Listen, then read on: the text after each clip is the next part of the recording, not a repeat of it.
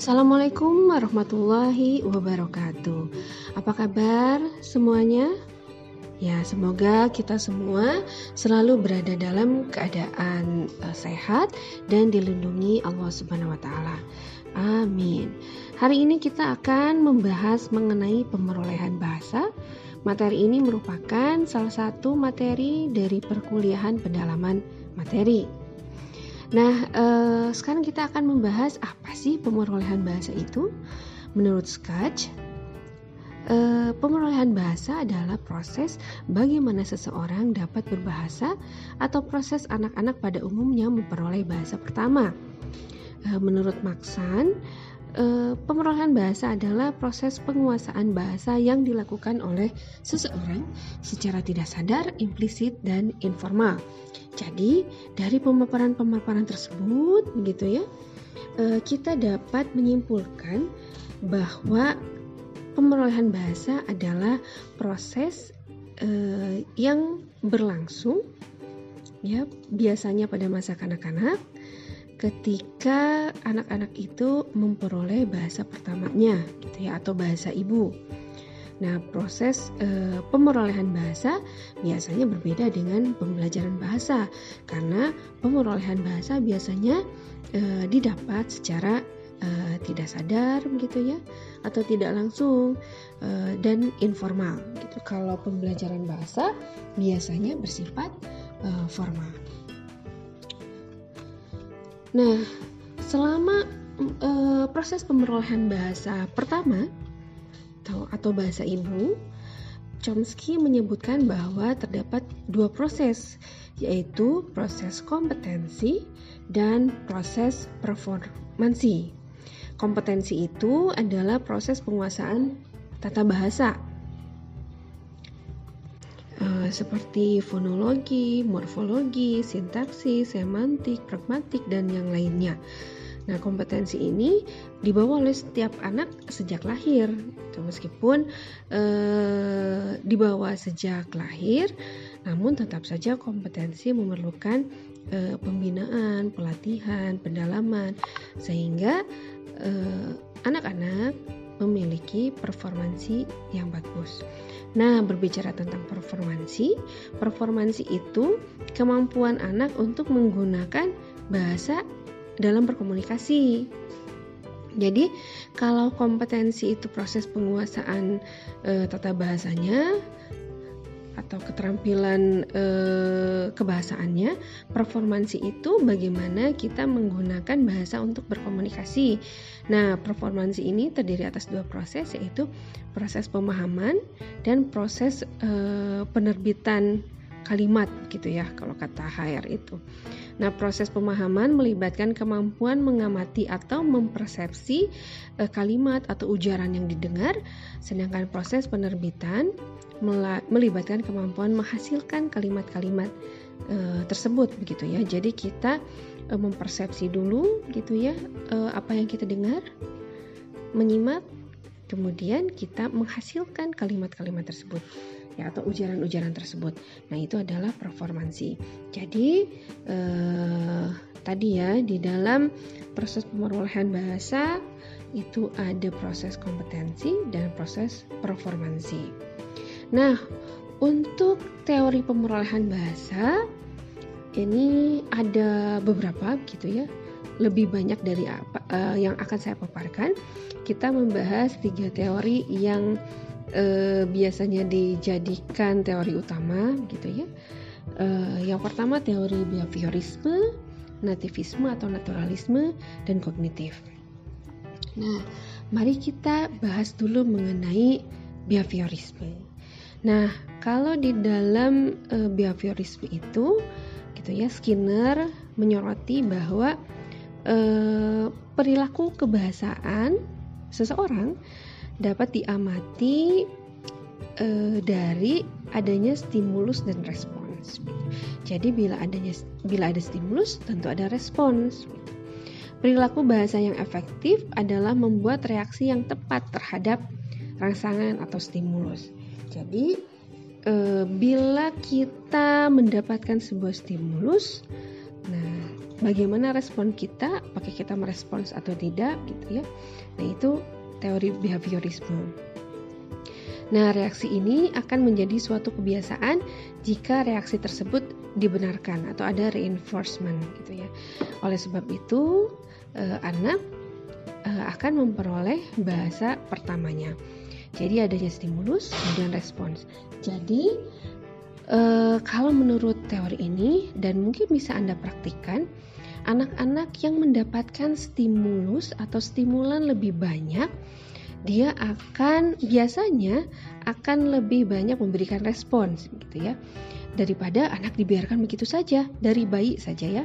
Misalnya pada tahap e, meraban gitu ya meraban satu atau pada tahapan yang lainnya misalnya ketika bayi anda berikan stimulan gitu ya berupa suara gitu ya anak-anak yang bisa berbahasa anda berikan rangsang suara gitu ya. Anda uh, tepuk-tepuk gitu ya atau membunyikan mainan di telinga kirinya, dia akan memberikan respons dengan uh, melihat ke arah kiri gitu ya.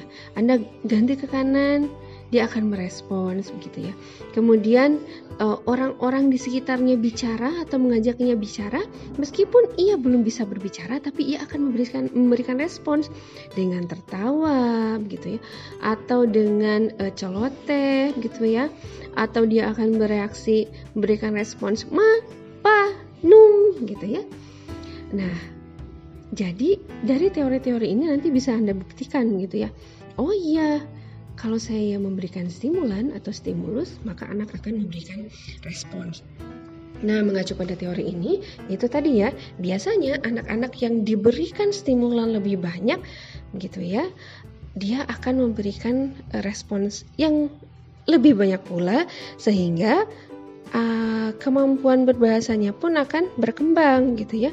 Semakin kita sering mengajaknya berbicara, mem, um, membacakan sebuah cerita, gitu ya, mengajaknya bermain dengan bernyanyi, dia akan mendapatkan uh, banyak kosakata kosakata baru yang mungkin belum pernah dikenalnya, sehingga itu akan uh, diserap olehnya nanti dia akan memberikan respons. Tadi ya ada reinforcement sehingga oh iya kalau saya diberikan stimulan ini respons saya seperti ini. Oh begitu. Jadi kalau adek mau adek mau makan iya. Adek lapar iya gitu. Nah, jadi kosakot semakin banyak Anda e, membacakan cerita, mengajaknya berbicara dan kegiatan yang lain, maka akan semakin banyak pula e, kosakata yang dihasilkannya. Jadi semakin banyak uh, kegiatan reseptifnya, maka kegiatan produktifnya pun akan lebih banyak. Begitu ya, berdasarkan hasil penelitian dan berdasar hasil eh, berdasar teori behaviorisme. Mari sekarang kita berlanjut ke teori nativisme. Nah, uh, kalau tadi behaviorisme itu menurut Skinner, nah kalau menurut Chomsky tidak katanya ya pemerolehan bahasa itu uh, nature gitu. Karena kita sudah memiliki LAD language acquisition device kata Chomsky.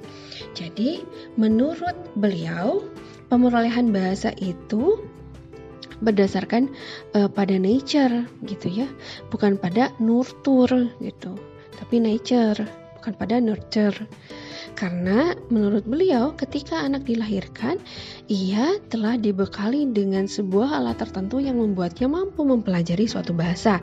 Yang tadi ya, eh, LAD itu ya, LED. Language Acquisition Device atau piranti pemerolehan bahasa. Nah, ini dimiliki oleh hampir seluruh manusia begitu ketika lahir di dunia. Makanya kadang kita tidak mengerti luar biasa sekali ya bayi tapi bisa mengerti ujaran kita semakin besar ia begitu semakin banyak kosakata yang di uh, serapnya yang diproduksinya nah menurut uh, aliran nativisme atau naturalis ini karena kita dibekali oleh piranti. Pirantinya sebelah mana begitu alat atau alatnya sebelah mana? Nah itu walau alam katanya memang kita dibekali saja. Jadi mau anak di Indonesia, di Jepang, di Amerika gitu, itu secara universal pasti akan bisa uh, memperoleh bahasa dan menguasai uh, suatu bahasa ya, apalagi bahasa uh, pertama gitu. Jadi uh, LAD ini dianggap sebagai bagian fisiologis dari otak yang khusus untuk mengolah masukan atau input dan menentukan apa yang dikuasai lebih dulu seperti bunyi, kata, frasa, kalimat dan seterusnya. Itu tadi ya meskipun kita tidak tahu persis di mana sih tep tepatnya eh, piranti ini berada di otak kita gitu karena memang masih abstrak gitu tapi menurut aliran ini dipercayai bahwa kita itu kita itu punya sebuah alat gitu piranti. Jadi e, dengan alat itu gitu ya e, kita bisa menguasai atau e, beroleh suatu bahasa jadi eh, tadi ya pemerolehan bahasa bukan didasarkan pada nurture katanya. Pemerolehan itu ditentukan oleh alam gitu, tapi pada uh, nature. Artinya anak memperoleh bahasa seperti dia memperoleh kemampuan untuk berdiri dan berjalan. Kan uh, kita ya tahu sendiri ya bahwa kok tiba-tiba anak secara intuitif bisa merangkak, bisa berjalan gitu. Itu dari mana? Gitu. Ada yang menjawab sudah dari Allahnya gitu. Nah, kata itu bahasa kita gitu ya. Nah, kalau dal uh, dalam bahasa gitu ya, katanya kita memiliki piranti. Jadi ya untuk kemampuan berbahasa itu ya sama seperti kemampuan anak-anak yang lain. Bisa merangkak, berdiri, berjalan gitu. Jadi anak tidak dilahirkan sebagai tabula rasa, tetapi telah dibeli telah dibekali dengan uh, innate properties atau bekal kodrati yaitu uh, faculties of the mind. Yang salah satu bagiannya uh, khusus untuk memperoleh uh, bahasa yaitu tadi language acquisition device. Itu tadi uh, menurut aliran nativisme. Nah selanjutnya menurut uh, aliran kognitif, nah ini biasanya di, uh, dipelopori oleh biasa ya yang mengatakan bahwa bahasa salah satu di antara beberapa kemampuan yang berasal dari kemam, kematangan kognitif. Jadi perkembangan bahasa ditentukan oleh urutan-urutan perkembangan kognitif. Saya kira Anda sudah mempelajari ya perkembangan kognitif anak itu seperti apa. Nah, perkembangan eh, bahasa menurut aliran ini eh, berhubungan dengan perkembangan kognitif tersebut. Begitu. Jadi nanti silakan bisa Anda eh, cari sendiri ya. Saya kira ini sudah anda pelajari juga bahwa eh, seperti apa eh, perkembangan kognitif apalagi menurut biasa. Gitu. Selanjutnya kita akan berbicara mengenai eh, seperti apa sih karakteristik pemerolehan bahasa.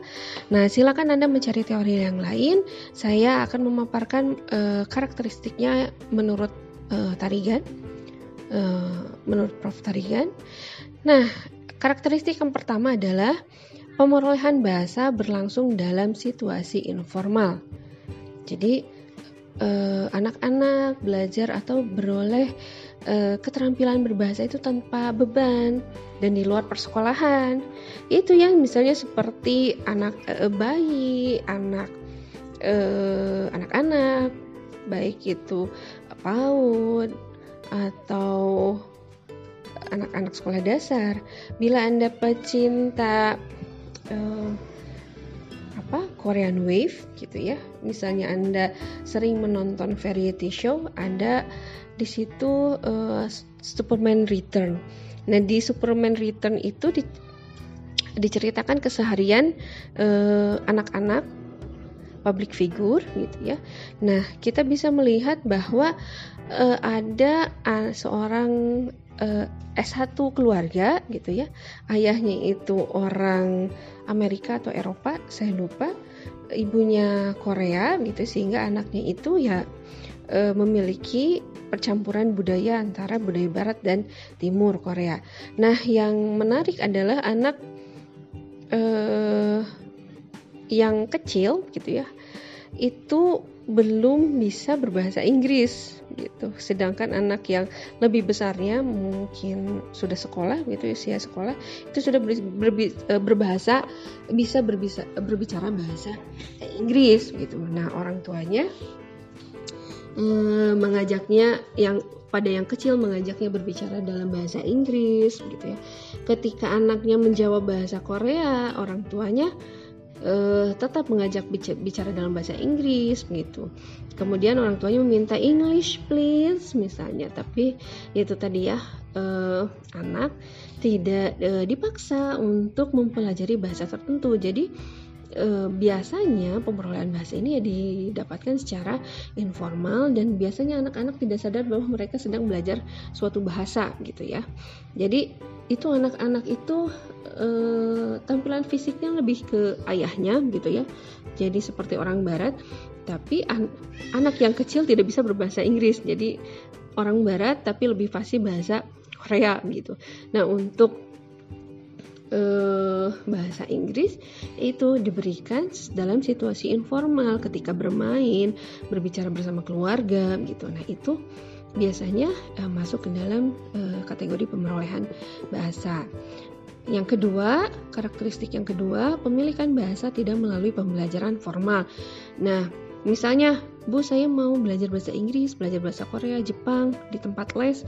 Nah, itu bukan pemerolehan bahasa, itu pembelajaran bahasa karena ya Anda belajar secara formal. Kemudian karakteristik yang ketiga dilakukan tanpa sadar atau secara uh, spontan. Jadi kalau uh, Anda mendapatkannya secara sadar di tempat les, di sekolah, di kampus, uh, yaitu tidak termasuk pemerolehan tapi uh, pembelajaran. Kemudian karakteristik yang Keempat, dialami langsung oleh anak dan terjadi dalam konteks bahasa yang bermakna bagi anak. Nah, itu tadi karakteristik pemilihan bahasa. Jadi, dari situ sudah bisa kita bedakan eh, antara pemerolehan bahasa dengan pembelajaran bahasa. Ya, kalau secara eh, utamanya gitu, yaitu tadi ya, kalau pemerolehan dilakukan dalam situasi informal, kemudian uh, tidak melalui pembelajaran uh, formal ya. Anak-anak biasanya melakukannya tanpa sadar atau secara spontan dan terjadi dalam konteks bahasa yang bermakna bagi anak. Kalau pembelajaran bahasa ya kebalikan dari itu. Kalau misalnya Bu, kalau saya nonton drama Korea, terus uh, saya jadi bisa bahasa Korea gitu. Nah, ya Anda bisa e, menganalisis sendiri ya apakah ketika menonton bahasa Korea Anda mengingatnya oh iya kalau e, e, apa? Hai atau halo atau halo ya anyong begitu ya. Oh kalau anyong itu halo. Kalau gomawa itu terima kasih. Nah itu masuk ke dalam pembelajaran atau pemerolehan gitu. Uh, jadi meskipun uh, itu informal gitu Anda tidak uh, belajar secara formal di tempat les, sekolah, kampus dan tempat-tempat lainnya, tapi kan Anda secara sadar belajar gitu ya, mencatat, mengingat kosakata tertentu yaitu tidak termasuk ke pemerolehan bahasa. Nah, selanjutnya ragam atau jenis pemerolehan bahasa e, dapat ditinjau dari berbagai sudut pandang. Yang pertama berdasarkan urutan, ya ada pemerolehan bahasa pertama ya. Biasanya pemerolehan bahasa pertama itu atau bahasa ibu B1. E, nah, kalau di Indonesia itu hampir sebagian besar B1 atau bahasa pertamanya atau bahasa ibunya adalah bahasa daerah. Meskipun eh, sekarang ya perkembangan saat ini banyak pula maaf banyak pula yang B1-nya itu adalah bahasa Indonesia. Tapi eh, tetap ya di sebagian besar daerah di Indonesia B1-nya masih bahasa daerah gitu ya. Jadi B1 atau bahasa ibu itu adalah eh, bahasa pertama yang dikuasai oleh kita uh, ya selanjutnya dari bahasa pertama ada bahasa kedua, ketiga dan selanjutnya. Dari ber, uh, berdasarkan jumlah uh, pemerolehan satu bahasa monolingual dan pemerolehan dua bahasa bilingual atau bisa multibahasa. Kemudian berdasarkan media pemerolehan bahasa lisan dan bahasa tulis. Oh iya, mengenai bilingual atau multilingual ini uh, alhamdulillah gitu luar biasa orang Indonesia itu uh, jarang ada yang monolingual. Sebagian besar masyarakat Indonesia itu adalah bilingual atau bahkan multilingual. Jadi ya seperti Anda misalnya, Anda itu mungkin cenderung bilingual atau multilingual. Jadi Anda menguasai bahasa daerah, bahasa Indonesia, gitu. Ya. Bahasa daerah pun, saya menguasai bahasa Sunda, bahasa Jawa, bahasa Indonesia, gitu ya. Saya menguasai tiga bahasa, itu luar biasa. Nah rata-rata orang Indonesia itu seperti itu. Jadi kita harus bangga, gitu ya, karena uh, kita memiliki penguasaan bahasa yang baik. Selanjutnya berdasarkan media, uh, tadi ya ada bahasa lisan dan bahasa tulis. Baik. Uh, pembahasan selanjutnya adalah mengenai strategi uh, yang dilakukan oleh anak untuk memperoleh bahasa. Yang pertama, mengingat. Gitu. Jadi ketika kita memberikan stimulan kata-kata tertentu, kosakata tertentu, gitu ya, uh, mereka akan mengingatnya. Jadi ketika kita membacakan cerita, mereka akan mengingat, oh iya tadi ceritanya tentang A, B, C begitu ya. Jadi itu tadi semakin banyak Anda membacakan buku, semakin banyak Anda berbicara dengan mereka, mereka akan mengingat apa yang Anda berikan kepada mereka gitu. Selanjutnya meniru. Ketika Anda berbicara, mereka akan meniru apa yang Anda bicarakan atau apa yang Anda ceritakan. Saya kira kita mengalaminya sendiri ya ketika kita berbicara sesuatu tiba-tiba anak meniru apa yang kita bicarakan gitu ya. Saya juga kaget ya tiba-tiba anak saya e, berbicara ambu e, ambu how are you katanya gitu ya saya kaget oh tahu dari mana? Gitu ya. Ternyata ia meniru uh, kakaknya yang sedang belajar bahasa Inggris gitu ya. Jadi adiknya yang dua tahun itu meniru jadi, Anda, kita semua benar-benar harus berhati-hati ketika memberikan stimulan, ketika berbicara, membacakan sesuatu, atau melalui tontonan gitu ya mereka. Karena anak-anak itu akan e, cenderung mengingat dan meniru apa yang ada di sekitarnya. Nah, apalagi Anda sebagai guru, silakan berikan pemodelan yang baik bagi anak-anak. Selanjutnya mengalami langsung, jadi anak terlibat langsung dalam percakapan, dalam uh, apa uh, suatu eh, peristiwa gitu ya. Uh, misalnya ketika Anda memasak, mereka membantu Anda memasak sehingga terjadi percakapan dan lain sebagainya. Kemudian melalui uh, permainan gitu ya. Jadi silakan anda e, bermain dengan anak-anak Anda, baik anak-anak anak anak-anak Anda di sekolah maupun nanti anak Anda di rumah, gitu ya, insya Allah. Jadi hadirkan permainan-permainan yang bisa e, mengembangkan kemampuan berbahasa mereka. Misalnya bisa permainan tebak-tebakan, gitu ya, tebak benda. E, Anda menyebutkan ciri-ciri suatu benda, nanti mereka menebak benda apa itu. Kemudian gantian mereka memaparkan ciri-cirinya, kemudian Anda menebaknya. Gitu. Atau ABC ada 5 dan lain sebagainya. Bisa juga ya tadi bermainnya melalui uh, nyanyian dan sebagainya. Jadi semakin banyak Anda memberikan stimulan, insya Allah semakin uh, banyak yang mereka dapatkan dan mereka produksi. Selanjutnya faktor-faktor yang memengaruhi pemerolehan bahasa anak. Eh, yang pertama faktor biologis, tentu saja itu mempengaruhi. Jadi eh, organ-organ di dalam eh, tubuh kita tentu saja memberikan eh, pengaruh pada pemerolehan eh, bahasa kita. Kemudian faktor lingkungan sosial, faktor intelijensi, tadi ya kognitif, kemudian faktor motivasi. Jadi sebenarnya eh, pemaparan tarigan mengenai faktor-faktor yang memengaruhi pemerolehan bahasa anak ini eh, seperti merangkum dari tiga teori besar yang tadi mengenai pemerolehan bahasa. Ya, jadi eh, naturalisnya ada, kognitivismenya ada, behaviorismenya ada. Gitu ya.